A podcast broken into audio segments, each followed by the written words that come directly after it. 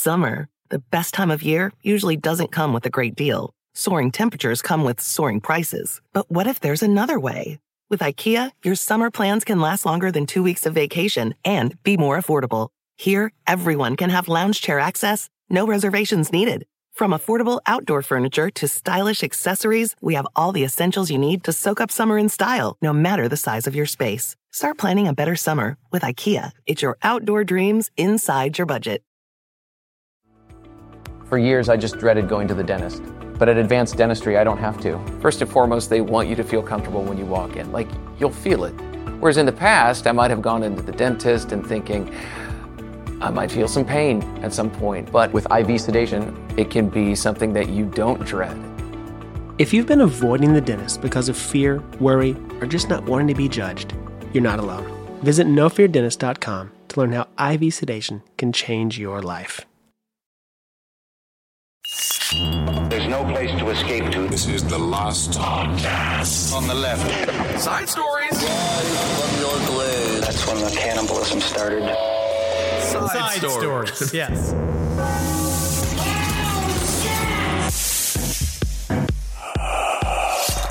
There it is. Clap, Man. clapped in, buddy. I'm like a I'm like a big pink seal.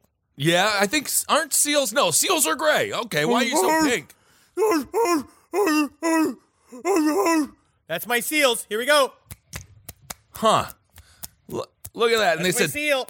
they must. You know, sometimes you get the question like, "Hey, "Man, after ten years of doing this show, guys, do you ever run out of content?" And then Henry Zebrowski, just right off of that bald and dome of yours, says, "You know what? No." Today seal I'm, gonna, today. I'm a seal today. I'm a seal today. I was reading uh, again. I, I keep dropping this because it's fun to do. Because I'm rereading Prometheus Rising by Robert Anton Wilson, and he said a really good way to sort of get back to analyzing the true animal nature of humankind. Sure. is go to the zoo. Mm-hmm. He, actually the way he he does recommend it. He says, "Fuck, s- s- smoke it up. Go to the zoo Uh-huh. in the or book watch some." In the book Prometheus Rising, he says smoke a doobie and go to the smoke, zoo. Smoke weed if that's what you will do, Okay. essentially, if that's what you like. And he said either go watch nature documentaries or go to the zoo and see how animals behave, and then see how you can then uh, compare that to how humans behave. But that's like comparing, that's like trying to analyze how humans behave by going to solitary confinement, going to death row, and being like, huh, this is what people do when they're sad and locked up and away from their family. you bring up a very good point. Because it's true, that is a good way to see unadulterated humankind. Because we No, have all these not. helpers. We have all these helpers. I got my my Google Maps. Oh, my I got goodness. my I got my shoes with the air cushions in them. Uh huh, because you're You so take these- athletic. Look at me. I that know. helps me jump. It helps me jump. Yes. And so if you take these tools away from me, what kind of my what kind of ape am I then? What kind of ape would I be able? What kind of apes could I fight and beat? Ex- And well, so yeah, I go and I watch the seals on the TV. Of course, I didn't go to the zoo. I hate the zoo. I find it to be very depressing. It is, it But is. I watch it at home. The seals they got made, man. They got the food right in front of them. It's in the ocean. it is They all out there, around. They roll over under their seal wives. I don't know. and their know. instincts tell them to give it. All right. Well, this is and they're is. chasing pelicans. Uh huh. Well, they have quite a life. This is side stories. Yeah, there it is. Big seal energy today. big. it is the the single dumbest thing that's ever happened. Uh, this is this is side stories. I am uh, Benjamin Grant Kissel reporting live from NPR studios, and we have Seal Boy Henry Zebrowski evidently because he watched a. uh, I not a man? well, you're a seal, so that's why. But I learned how to use the blade. Honestly, if seals learn how to use knives, we're all done. Then You the didn't whole see me stabbing at Kissel on the Skype screen with my screwdriver. No, I don't know why all of a sudden we started recording and uh, the fa- maybe the past maybe four or five episodes you've decided to cl- not just hold a screwdriver but clench it as if there's a home invasion and this is the only line of defense that you have by your bed. This is a thing I learned from Marcus. I'm going to put this on Marcus. Really? Because Marcus, for years, when he was producing the show, whether it was doing Roundtable or whether Mm-hmm. it was doing Last Podcast, he always had various knives. Mostly knives, yeah. just around because it's fun. Because as you're talking, huh?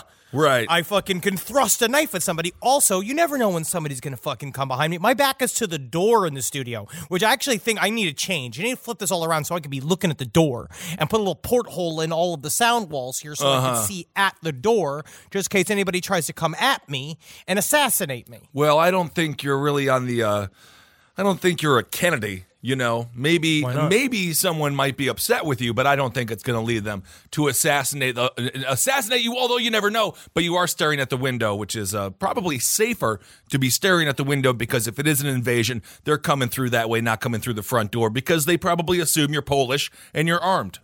Uh, they And you are. assumed correct. Assumed Yes. correct.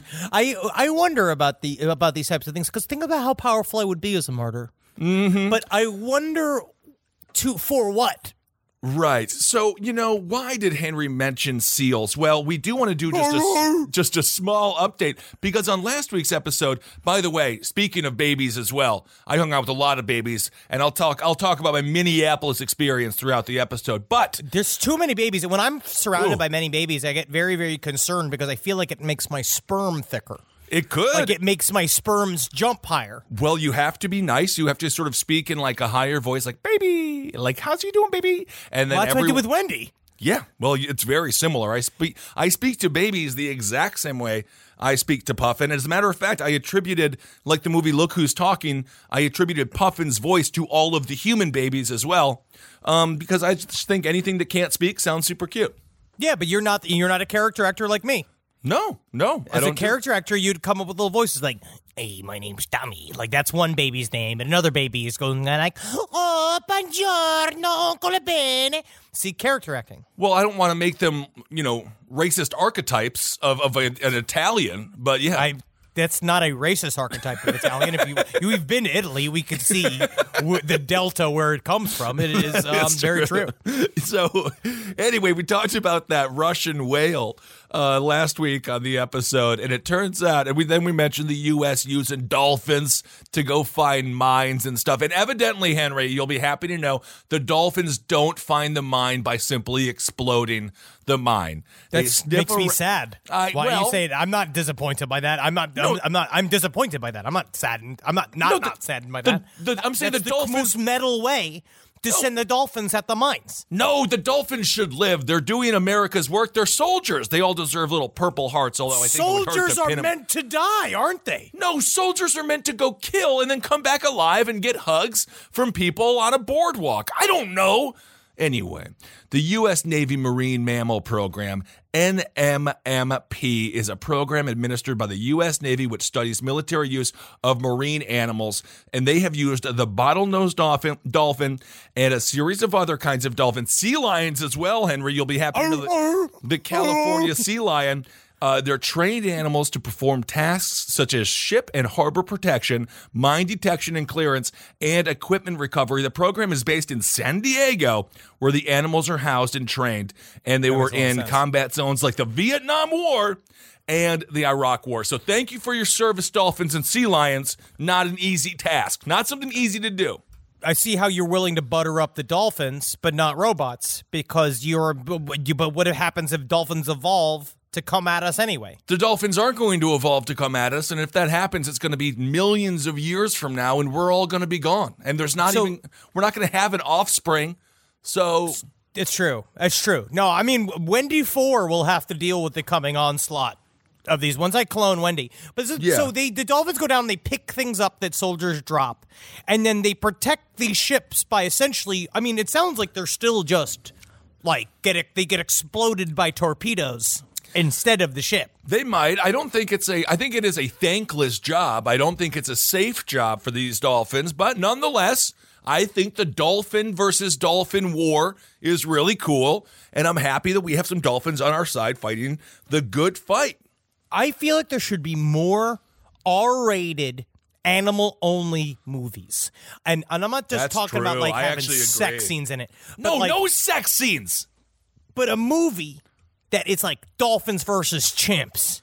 Yeah, Right? The yeah. first dolphin with thumbs. Like you send a movie after the, the nuclear apocalypse that destroys all like sentient humankind. Right. But then you have a race of like apes that are slowly gaining consciousness, like they're coming online to reformate the new human race. All right. And you got dolphins that are also now because of the the uh, because of either like the raining down of some kind of like protein matters or something kind of into the ocean from the mass devastation, their their world is allowed to grow exponentially underneath the water. So their brains they get smarter and smarter. So eventually, dolphins are actually sort of as smart as chimps in this movie, Hmm. and they can communicate to each other. And then there's a fucking war between the two. I where like the it. first dolphin figures out how they can create these sort of like water filled scuba like things that they can Sure. wear Yeah, on the right. land. Right, right, yeah. Well, absolutely. And of course, in about, you know, maybe 50 years from now, New York City will be entirely underwater like the city of Atlantis. And the dolphins are going to say, hey, cool, wow, we gained a city. But what they don't realize is that means they got to ride the trains. They got to go to work. They got to carry make the their trains. It's You- not even just going to work. They got to be driving the trains. You gotta be And they gotta driving the trains, Fixing yeah. the rails. And then, Yep. wow, what's the L train shutdown going to be like then? Exactly. When it's dolphin on dolphin crime. Exactly. When they have to figure out, and all the dolphins are like, "Ee, ee, ee," which Uh-oh. to like, let the tunnels flood, we can swim. And everyone be, and then the problem is they're going to get a lot of pushback from a lot of dolphin social justice warriors Mm-hmm. that say dolphins walk now, so we're walking here. We're walking here. Absolutely. I do like that you attributed the Brooklyn accent to the Dolphins that no doubt will be residing in the borough of Brooklyn. And I'm sure the, the Dolphins who are in Queens will sound like the folks of Queens do as well. But the Speaking of program- other movies, though, I have another idea of movies that I want to say on a podcast out loud before, because I know you someone's don't going to think do so, it. you don't think someone's going to steal this idea? Uh, Are you sure you is this idea so primo that you don't want to share it? Is that possible? No, I want to put it out Okay, there all so right. that they, that our fans, because look at how the the fight, the the response, and the the support I received over the tragedy of losing out the role of Dr. Robotnik to Jim Carrey has No one was sad for you. You didn't even wonderful. you didn't even It audition for you. Okay, I didn't even get a chance to read. Yeah, that is so you- the problem. I was just, I literally was just as close to getting the role as you did. As no, you, weren't because I was you, were just never, you weren't born to do it. You weren't born to do it You didn't audition for it. because they wouldn't let me. They were afraid of opening those doors. No, it's because they? they? got Jim Carrey to do it. Jim Carrey. Sure, yes, he might be some internationally famous comedic mastermind Yes. who might be in the middle of a renaissance right now. Sure, whatever. Yeah, but is he born with the body that was built to fill those egg-shaped trousers? No. He is a skinny man. And they're trying to erase fat people, which I is sort of what I did they're to myself. not trying to erase fat I people. I Mike and Molly is a very very successful show. it's been off the air for 10 years. I don't know. I don't actually know. But I saw Mike in an audition recently. The guy played Mike in an audition, and um, he looked pretty grumpy. Oh, He's feeling grumpy. All right, so here's my movie. I'm going to put this out here before it starts, and I want to see people do this, okay? Listen. The story of Chewbacca. okay. Rest Him in peace, by the way. We have to R.I.P. Peter Mayhew. Yes. Yes. Rest in peace. Peter Mayhew, see you on the other side. Tall man. Could have been, yes. could have been you, Kissel. No, he's seven foot three. I could not even That's why I didn't get Chewbacca. I haven't gotten Sasquatch. The only roles that Hollywood would theoretically let a man of my girth and size play are still taken by uh, t- taken by normal sized people, uh, other I than Chewbacca. Kissel. You've never read the Dune books, but I would definitely put you in a big worm costume with just your head sticking out to play God Emperor of Dune. Well, I do like that I'm a God Emperor. That is cool. Other than that, it sounds like the treatment you're going to give to Holden McNeely from uh, Wizard and the Bruiser because you don't like him. So every time you've ever cast him, you make him wear a lot of prosthetics. Something bad. And the role is always like, you're the toilet paper boy. And then he has to be covered in true human dookie to keep it authentic. And then he the- says, thank why- you. And then he thanks you for that. This is why I was born to be an executive producer. Mm-hmm. Very little responsibility, but you can pull fun triggers. I thought you were going to say respect for your actors, but okay. No, actors, I respect all actors. Look how much I respect myself. Uh huh. Oh, God. Um, okay, but listen Chewbacca, storyline. Okay. Right? It's his whole story. You could see his origin story. No English. Until he meets Han Solo. So it's What all do you done in mean? Chewie talk. But are there, so then are there subtitles? No. So then, how are we supposed to understand what the hell is going on? To the power of storytelling. Sometimes you don't need words. You do, to though. tell a story. No, you, don't. actually no. always By do. definition, you do need yes. Images can tell a story, but for the most part, you do need words to also tell because that's kind of the whole speak thing. This is why people are afraid of my words, just like the brave warrior Nick DiPaolo.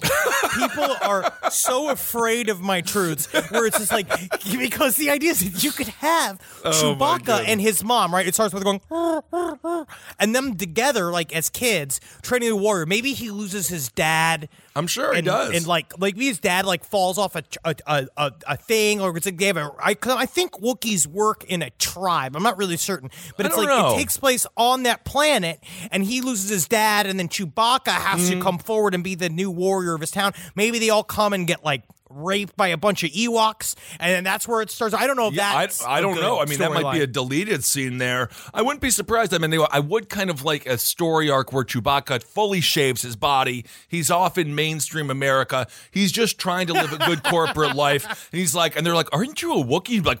Ah. I don't know what they sound like. Um, and then they'd be like, and he's like, I guess not. He kind of looks like a Wookiee, talks like a Wookiee, but he's fully hairless. Um, and then he gets a phone call back from the family saying that they are under attack by the Ewoks. He regrows his hair and reclaims his heritage as head of the Wookiee people. Or I think it's a animals. great. That I think is a great like third movie. Yeah, because then you could do sort of like the Star Trek under not undiscovered country, but I forget what it was. The Search for Spock. We kind of have like a time Oh. machine thing going on where he gets he deals with like you have an alter, alternative timeline where he ends up in modern America. You know who that also could obviously this sounds like a Benedict Cumberbatch role It could, wow, you don't. because he's got that horrible British Adam's apple and the hello, hello, Yeah. his weak chin, his fucking tiny weird little eyeballs. well, he's very talented. Ben Benedict That's- Cumberbatch. But that's how talented you have to be. You have to be so talented to get over your weasel eyes and the fact that you have come in your name. Yes. That's how talented he is. Yeah, Benedict Cumberbatch. It does sound like Benedict Cumberbatch. It does sound like a brunch.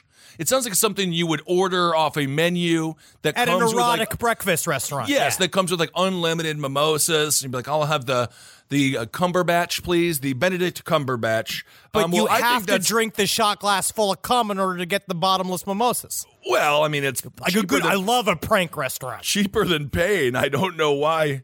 They, I mean, they wouldn't be turning a profit, but I guess the chef would be laughing profusely like he's a uh, Sesame Street character or something. I think so. Uh, Uh, but did you see the Ted Bundy movie, the new Ted Bundy movie? I feel like we should maybe talk about it briefly because so many people have asked us what our opinion is on it. yeah, let's do it. Just back, just back briefly when it comes to the whales. You know what, though, Henry? It was controversial.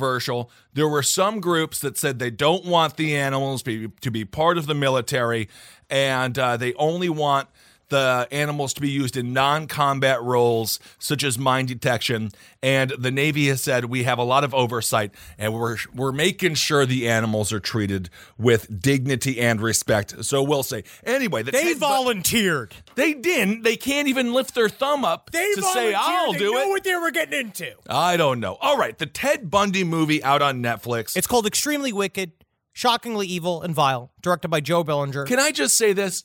Right away, the name. What do you think about the name? Just start with that because I was like, isn't it, isn't it a bit much? Oh, yeah. Why not? Why not just like the Bundy movie or like Ted? because it could it could have just been Ted. From the content of the movie, it definitely it definitely could have just been Ted. Now it's because Right. it's play, Ted Bundy, played by Zac Efron, and I want to say one of the best roles of his career. He is fantastic. He does do a really good job. He does. He does a really good job. He transforms himself really well. He does got, he does have some opportunities to show ranges of the emotions of Ted Bundy. I think that the one thing that Zac Efron did, the one new thing this movie brought to the conversation about Ted Bundy is I think it truly showcased what the word glib means when it comes to psychopaths and people hmm. like Ted Bundy, where Zac Efron does that thing where he is everybody's favorite guy, and he automatically and the thing that obnoxious fuckboys do, which is he assumes as well that he is everybody's favorite guy. Right. And so he does a really good job of showcasing those emotions. What do I think about the t- title of the movie? For a movie called Extremely Wicked, Shockingly Evil, and Vile, Mm-hmm. it is uh, uh, it is heavily uh, missing wicked, evil, or vile things in the movie. Well, that was my only issue with it, and we we would love to speak with the director or anyone involved. with- Absolutely. yeah. You know, so this is not to not to diss on it whatsoever. Obviously, they kind of went with a different they went with a different sort of track here. But the interesting thing is, it was it was more of a romance. So the Well, woman that's that the, the woman that played uh, his uh, you know lover there. First of all, she looks very like she's beautiful. She looks a little bit like a Joni Mitchell. You know, remember Joni Mitchell, Coyote, very famous. So she was just gorgeous. But the weird thing was, half of the movie is this woman pining over Bundy, and at no point did they mention that Ted Bundy has had sex with severed heads of women. Like, why not? That was my only issue. I was like, just don't make him so cute because if you are ignorant to the story, you really would come away with being like, maybe he was innocent. And he was not. I promise you that. Innocent. I do believe that the movie has a specific it has a specific aim in mind, which is Joe Berlinger is a documentarian. He made the the documentary, the Ted Bundy conversation tapes, the things that had just come out on Yes. Netflix. He made Paradise Lost. Yes. he uh, has a keen eye on on. Uh, true crime and how to portray it and to, to weave these stories. I think he was trying to tell a story from a different perspective but- about Ted He Bundy. was. I believe he was trying to tell the story of what if we n- did know nothing and you only heard from other sources about what Ted Bundy did and you're a you are someone that maybe loved this person and you are hearing all of this info crazy information that does not sound like the man that you knew. but right? didn't And it that- though? Didn't it sound like the man Yes. that she knew? I mean, I think that Come I mean, on, like well, you, the woman. obviously it was it was heavily massaged in Yes, this it- this was this was sort of the Kobe a Kobe beef of Yes. uh, of Ted Yes. Bundy like lore in the Ted Bundy lore. I loved the best friend who was also from that great show, at least season one of Westworld. The best friend of Ted Bundy's love interest. She was great. Um, Yes. she was wonderful. Yes, the acting she really was was, good. But yeah, you're right. Oh, It- the act, the performances are great. Except for, great And then poor Oh, Haley no. Joel Osment. Poor Haley Joel Oh, Osment no. is just Oh, put no. into the chubby bearded man's worst position in the world of just being the man who massages the woman whose, ex boyfriend is Ted Bundy. Yes, it's the saddest friend zoning ever captured on screen. I know that the word that term is now like obviously uh, problematic. People enjoy that term anymore, but it's just true. It's just like the dude that just shows up to rub the foot of the woman Oh, who is yeah. pining over Ted Bundy. Yes, it's it, the term that Henry was floating around there, or sort of skirting around. I think is "cuck," uh, because that seems kind of like it was in the character description for poor Haley Joel Osment. I. You know, I'm not going to malign anybody. Uh, I would love to speak with that with him as well. And technically, he did do a great job. But the entire time I'm watching it, I'm like, man, I would rather just have really bizarre. I, like it was. It's not embarrassing, but it is like it's just hard as a man to just watch your. You have to watch yourself on screen as you're. Just you're be like, you poor fucking bastard, stop doing this. Stop. Haley Joel Osment, stop doing this. Stop And playing then- this part. You don't then- need to play this part, man. no, and so that did bring me out of the movie a little bit, but I am happy he's still working. But Um, what but then about the great cameo by James Hetfield? James Hetfield also playing a cop once again? Once Yes. again, playing a police officer. And then, of course, there was another performance by Sheldon. And I know this man. I don't know the man. I know that's an actor. I'm sure he's a nice guy.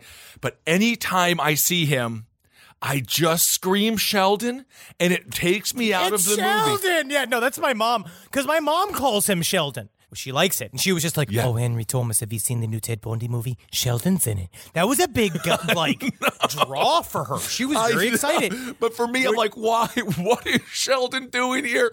I just like doing I it. can't break my brain out from. I mean, really, it's just more of a. Uh, it, it really just shows you the power of the Big Bang Theory is all it is. Technically, he just did too well in one role.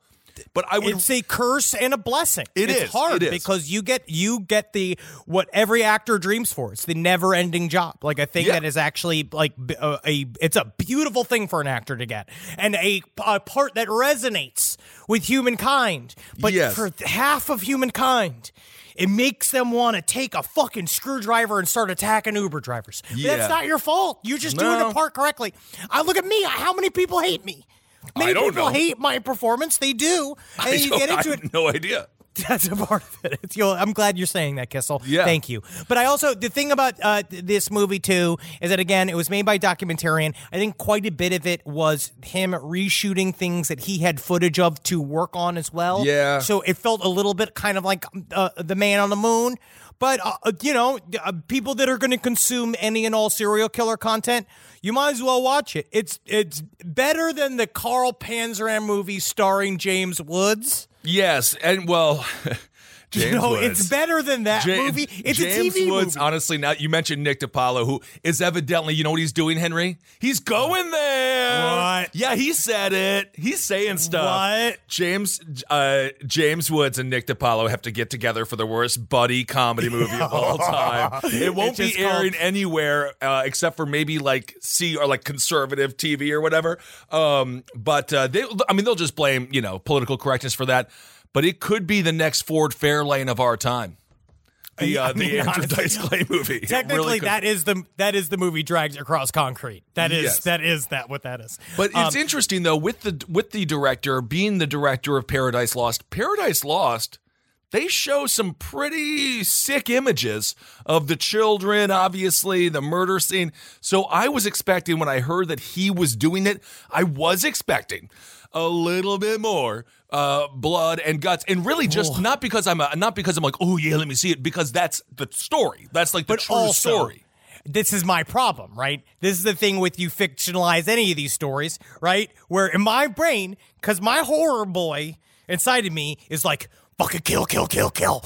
Give me the kills, give me the kills. Like the guys that like my, my horror movie side, but then the real, the, my my rational brain comes in and says, being like, these are real victims. Well, I don't want to Well- see the the of the uh, massacre of the of these real victims. I don't need to see this. And then that's the problem when you're making a movie about it. Where on some level, if it was just about a fictional serial killer, the first thing I would be say I I would be screaming is no kills.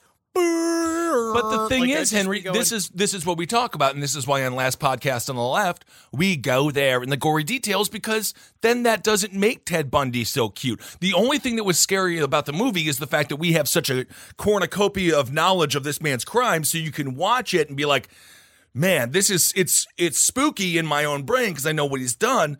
But I think they made him look. If you are just a novice in true crime, they made Ted Bundy look a little bit too cutesy, wootsy, and I, I forget the guy who played the judge, uh, uh, John Malkovich. He did a great job as well. It's just the He whole thing job. was just.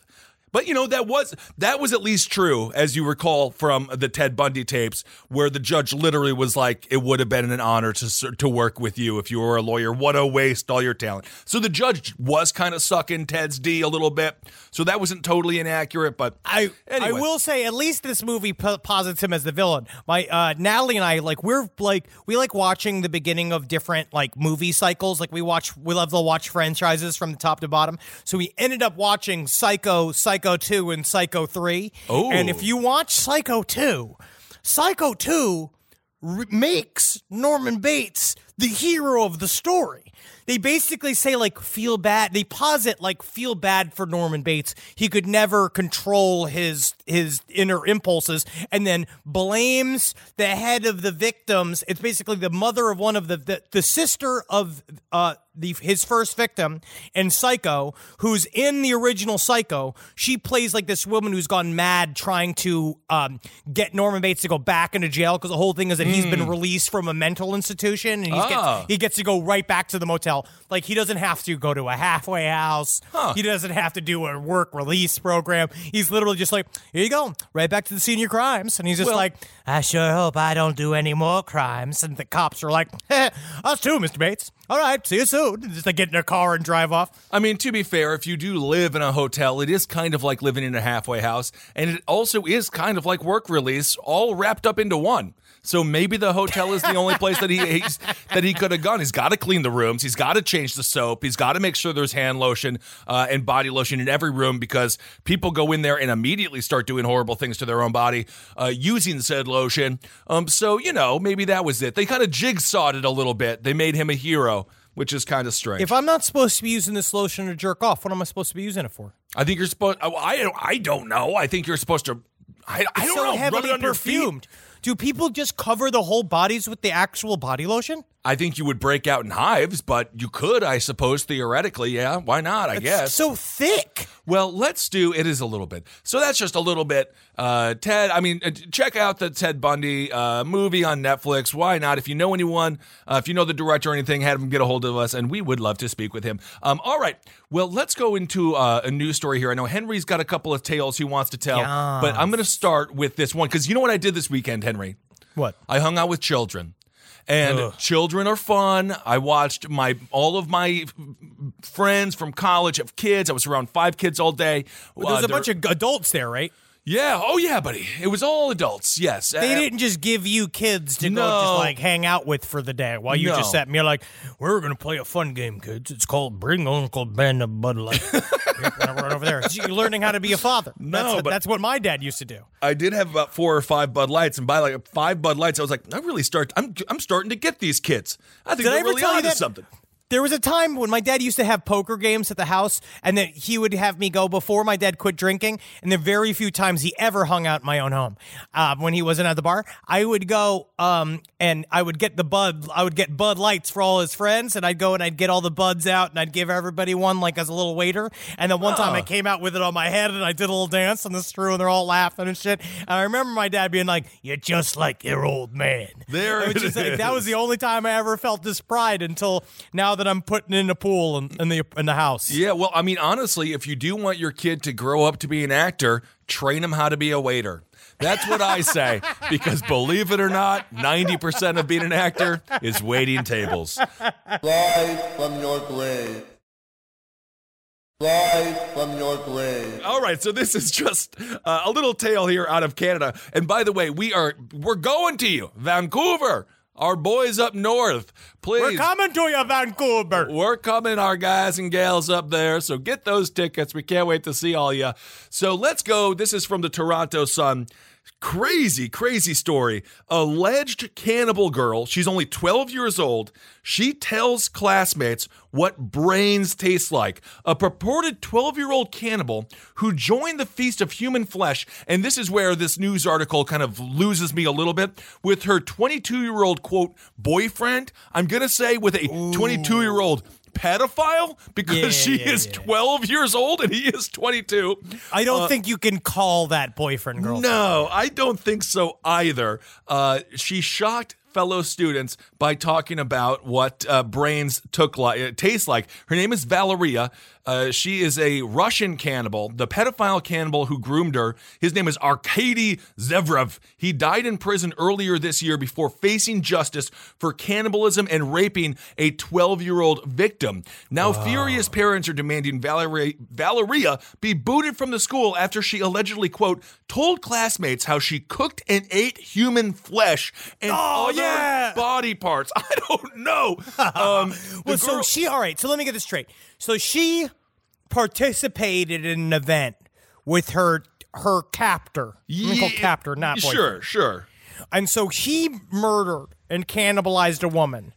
And then she sat and then she joined in on the family style dinner of the body. It seems that way. So the girl, uh, according to uh, cops, she was an active participant in the murders and cannibalism. She even confessed to cops that she, quote, cooked the heart of one of their victims. She allegedly told them the taste was, quote, too sweet, but the brains turned out to be much more tasty. Instead of a trial in prison, she was sent to an orphanage.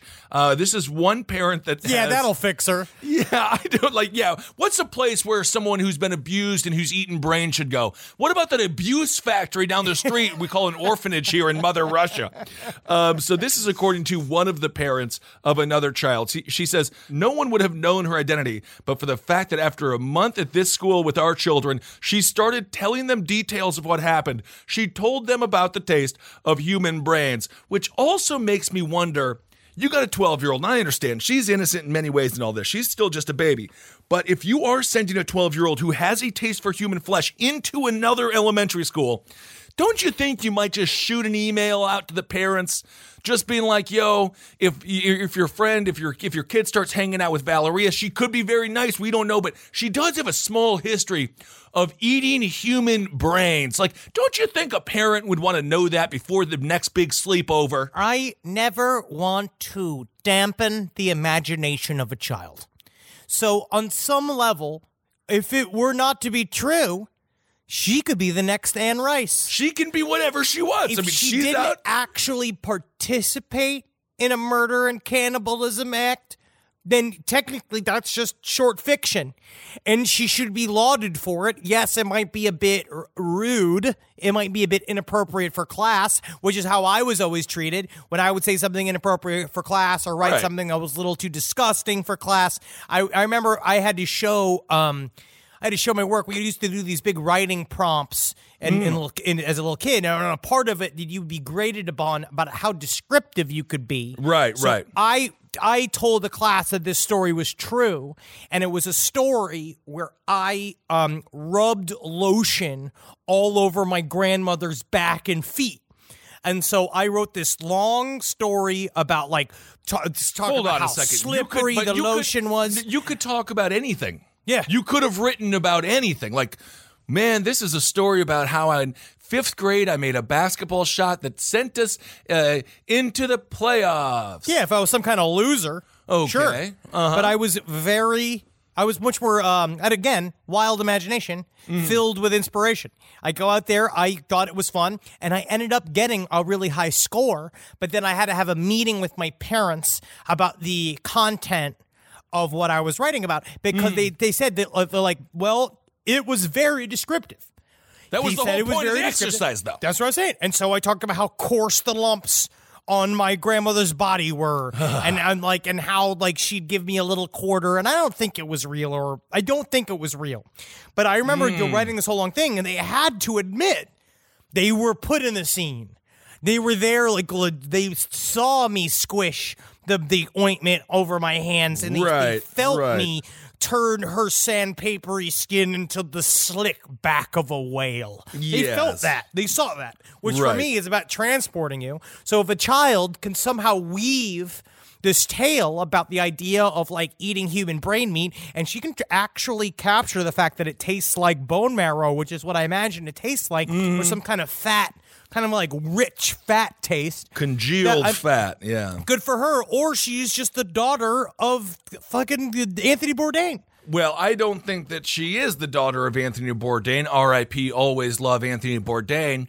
Um, she does seem like someone who helped uh, murder multiple people and then eat them. Uh, granted, again, she is 12 years old. Is this true though? Do we know if she actually did help murder? It seems like it's true. It seems like it's true. Um, Hmm. Another mother at the school said, Now my child is afraid of talking to this girl at school. And I understand why that would be the case. She sounds like she may have the same personality as the young girl from the film Hereditary. Quite creepy, sort of ominous. And that's the thing when you hang out with kids. You look into the eyes of a child and you can tell like there is an evil component. Like i know it's like wow the future is wide open. Look at this. But there's also a component where it's like they don't know if you're if they don't even care if you're alive or dead. They don't even know what either of those concepts are.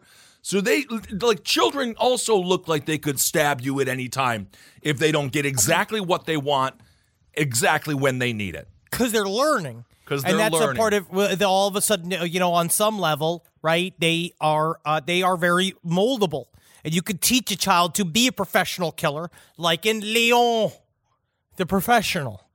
Like you can do that. You can get a child onto that wavelength, which is why children are so absolutely frightening. Yes, absolutely. Um, but to that point, the orphanage director Antoni Antonina, and I won't even pretend to pronounce her last name. It's a lot of T's and S's and B's. Um, called Valeria Val- Valeria an absolute normal child with no deviations. However, Russian investigator committee officials told the newspaper the young girl took part in this massacre. So there you go. There it is. Kind Well, of. she's also twelve, you know. She's 12. She's got a lot of time to change.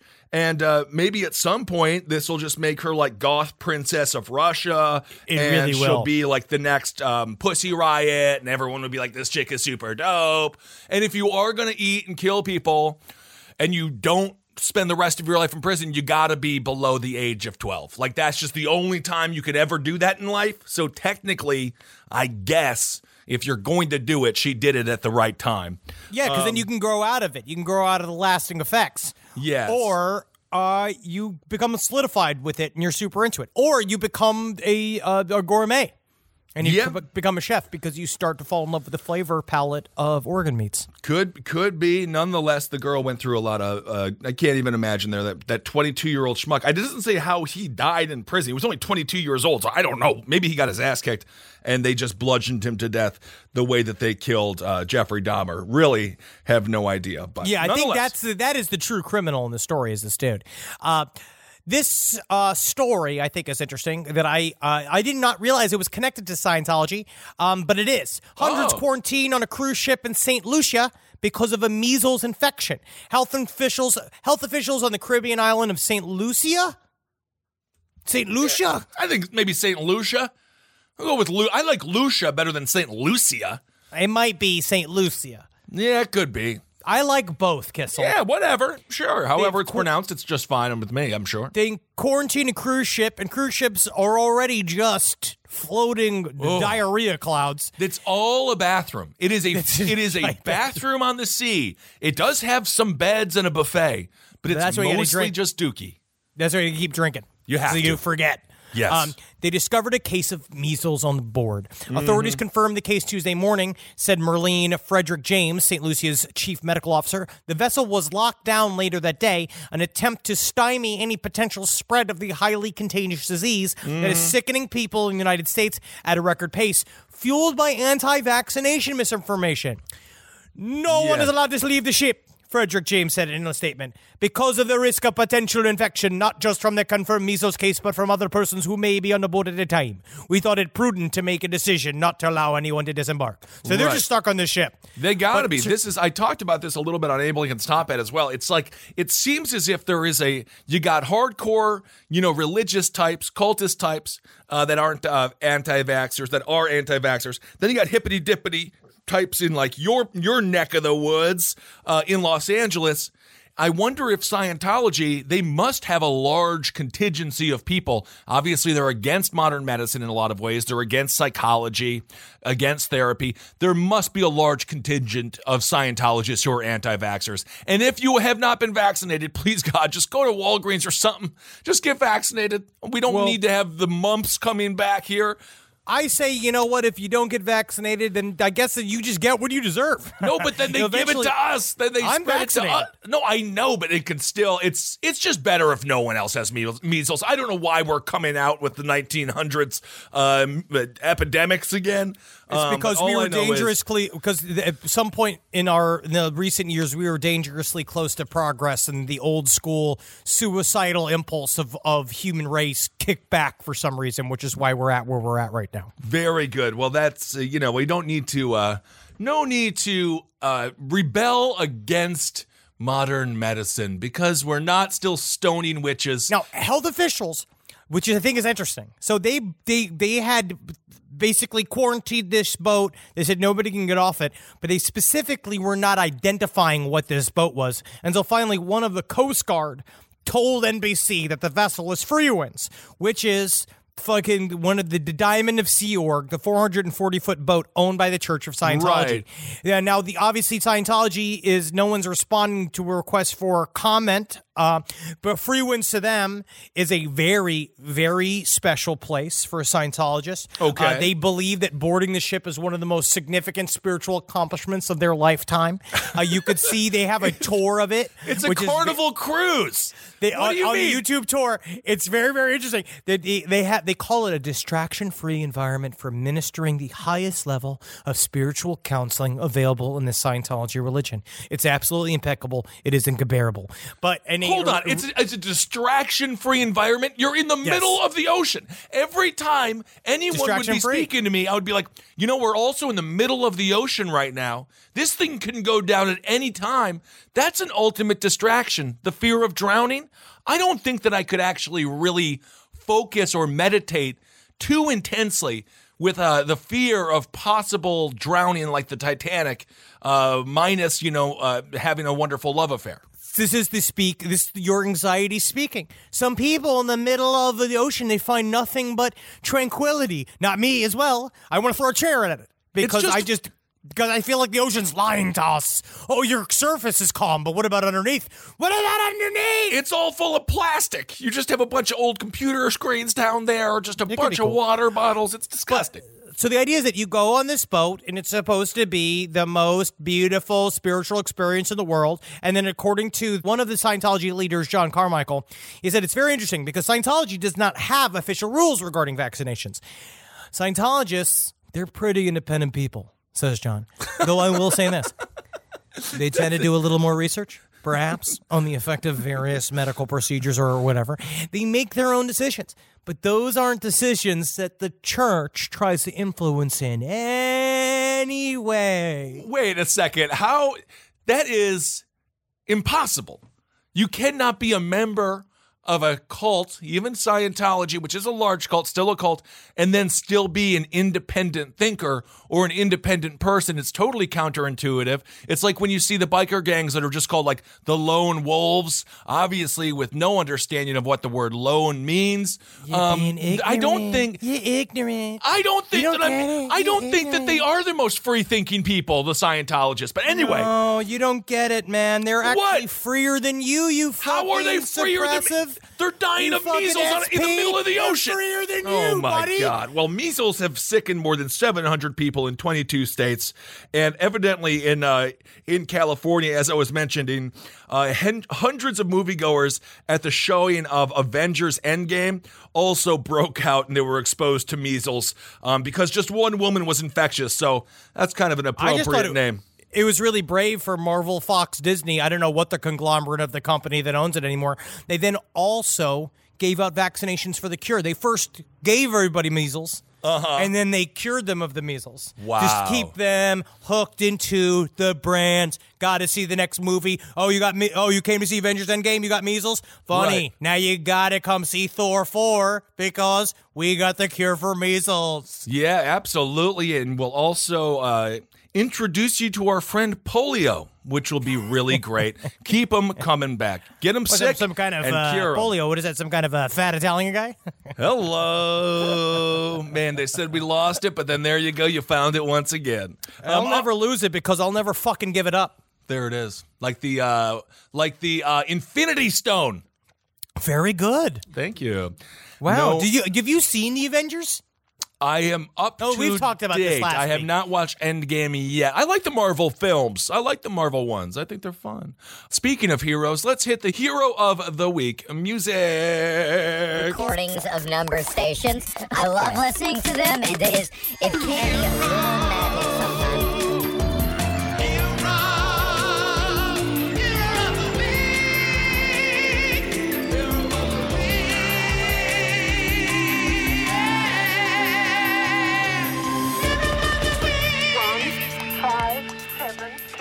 This hero, we talked about animals a lot today, Henry. Remember when you started the show being a seal? Yeah, that was it. Give me that fish. Give me that fish. Okay, you also kind of sound like a dog, and that brings us to our hero of the week. A hero rescue pup credited with saving three children from being abducted in the middle of the night. A Pennsylvania family is crediting their recently adopted four-year-old rescue dog. His name is Edgar, with helping hmm. thwart an alleged child abduction attempt at their home. Tom Lambert, dude's about 40 years old, um, said that Edgar, he, he is a uh, Treeing Walker Coonhound, recently frightened a man police believe to be in his 20s, a dude named Thomas DeWald, away from their home in the middle of the night. DeWald was accused of abducting another child three days earlier before allegedly stuffing her in a wooden trunk at his grandmother's house before the girl escaped.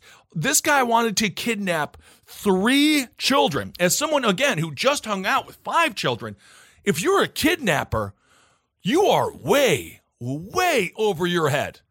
With three children. I mean, don't you think? Are you saying that it's the worst form of the movie Adventures in Babysitting? Kind is of. kidnapping a bunch of children and selling them to the CIA uh, pedophile pornography rings. Maybe. I mean, but what if like this guy is uh, he's 20 years old. He obviously doesn't have parental instincts. And I know he just wants to probably hurt these children and kill them. Um, Yes. but it just seems like Yeah, I don't think he's. I, yeah, I don't think he's taking them to fucking Carvel. I don't don't know. taking everybody, picking them up, and taking them to fucking Kennywood. I No. think that he is taking them to systematically murder them. But if you look at a tree walking coon hound, if you look at this tree Cute. treeing treeing walker coonhound, these dogs, it's a beautiful dog. Beautiful dog. Yeah, gorgeous, gorgeous dog.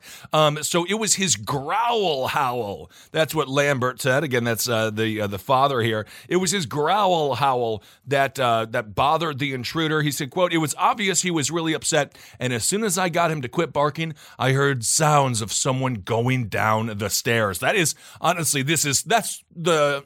That's the ultimate nightmare, right? Someone's in your house, you hear the sounds of someone going down the stairs. You got to grab your hammer, you got to grab your screwdriver, you got to grab anything you can to protect yourself. Lambert said he went downstairs to check on the noise on April 28th when he discovered that the kitchen window and door had been open. Uh, he told the paper that he immediately ran back upstairs to check on his three young daughters who were asleep in their beds. Uh, the dog started barking and woke up the homeowner and scared away DeWald.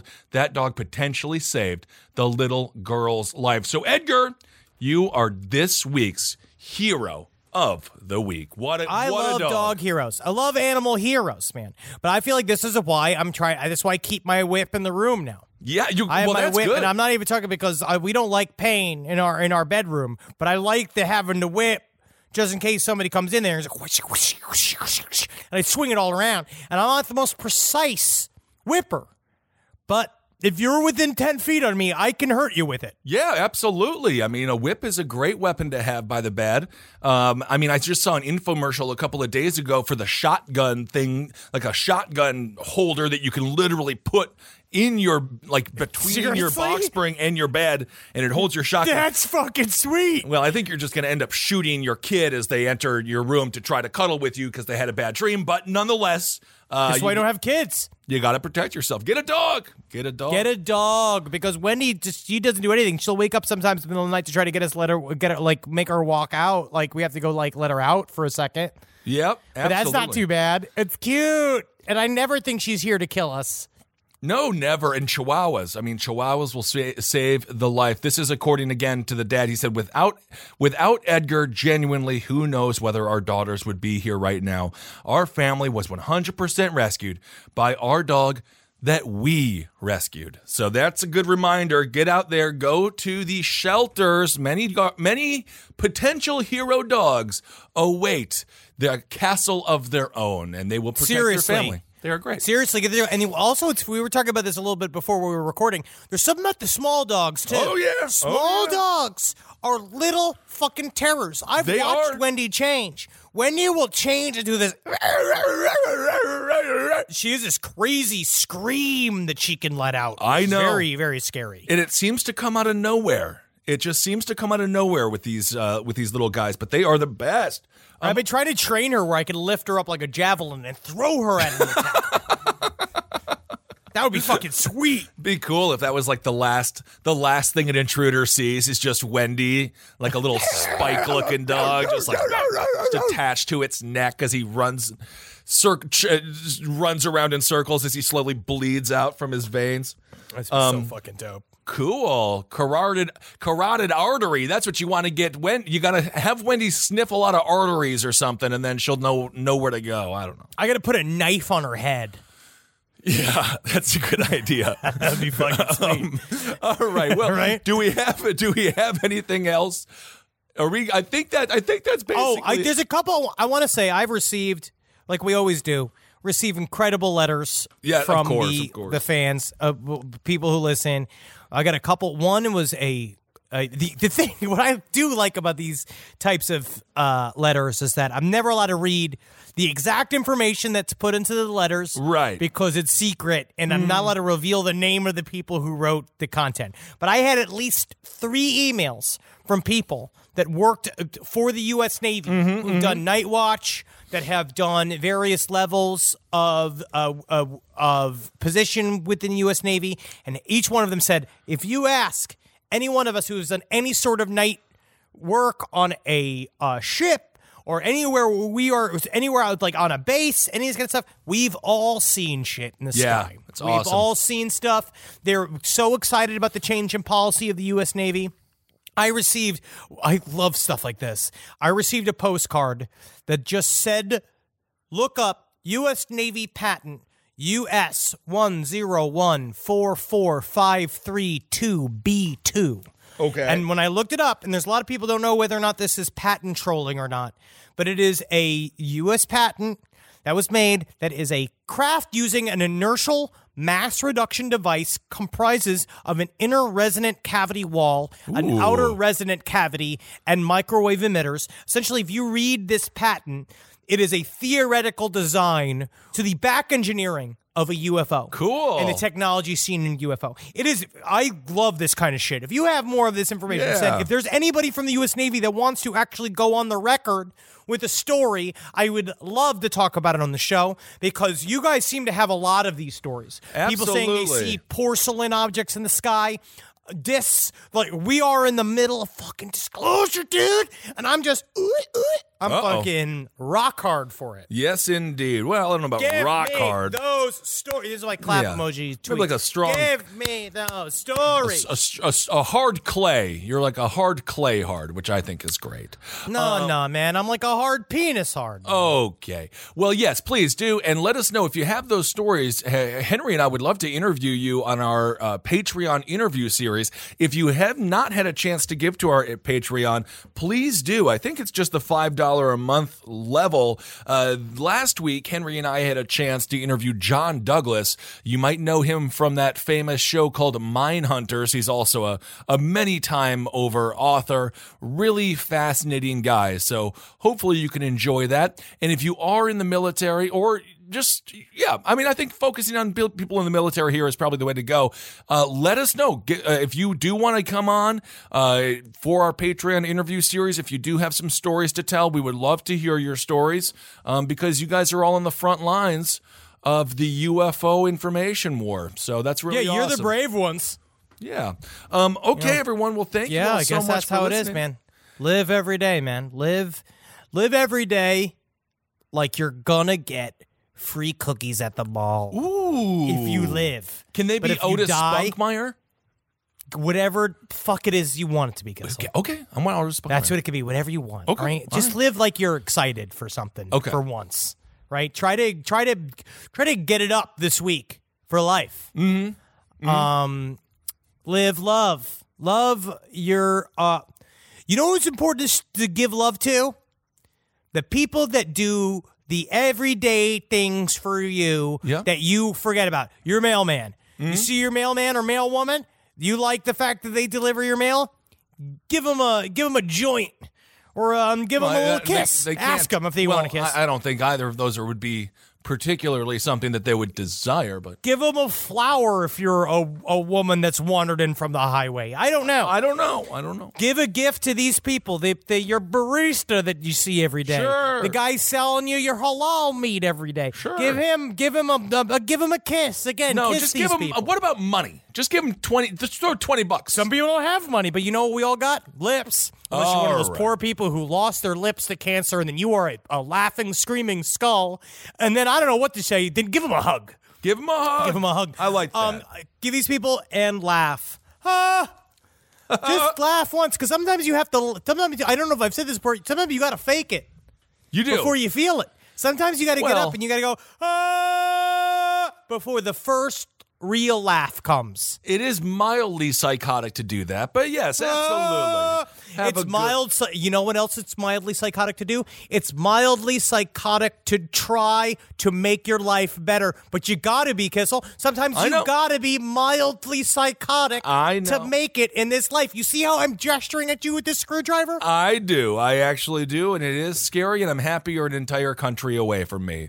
Um, Okay, everyone. Thank you all so much for listening. We love you. Check out Abe Lincoln's Top Hat uh, this Thursday. I think the show will probably come out on Friday, but I got Ken Bone on, and we're going to talk about uh, his experience with Bill You have Maher. fucking Ken Bone on? yeah, it's going to be sweet. Did you just fucking throw a water balloon at him, or did you talk to him? Oh, he's coming on on Thursday. That's fucking Yeah. pants him, pants him, and shoot videotape it. The- yeah, yeah, absolutely. Um, can't wait. Um, all right, everyone. Thank you all Hail so Satan. much for listening. Hail yourselves. Hail me! Magustalations. Hey, hey, hey, hey, hey, you at the hey? You doing good? You're doing good. This show is made possible by listeners like you. Thanks to our ad sponsors, you can support our shows by supporting them. For more shows like the one you just listened to, go to lastpodcastnetwork.com.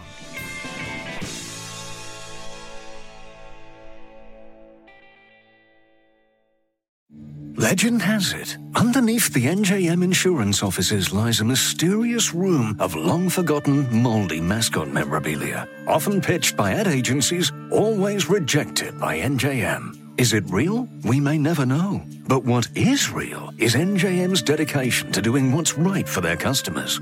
Astoundingly, they're proud to put policyholders first. No jingles or mascots, just great insurance. Learn more at njm.com. McDonald's presents Burger Reviews by Hamburglar. Today's review the hotter, juicier classic burgers. Mr. Hamburglar. Robble, robble. He said, Of all the McDonald's burgers I've ever hamburgled, these are the hottest, juiciest, and tastiest. Robble. Hurry in and enjoy one of our 350 bundles, like a daily double and small fries, for a limited time. Price and participation may vary, cannot be combined with any other offer comparison to prior classic burgers. Ba-da-ba-ba-ba.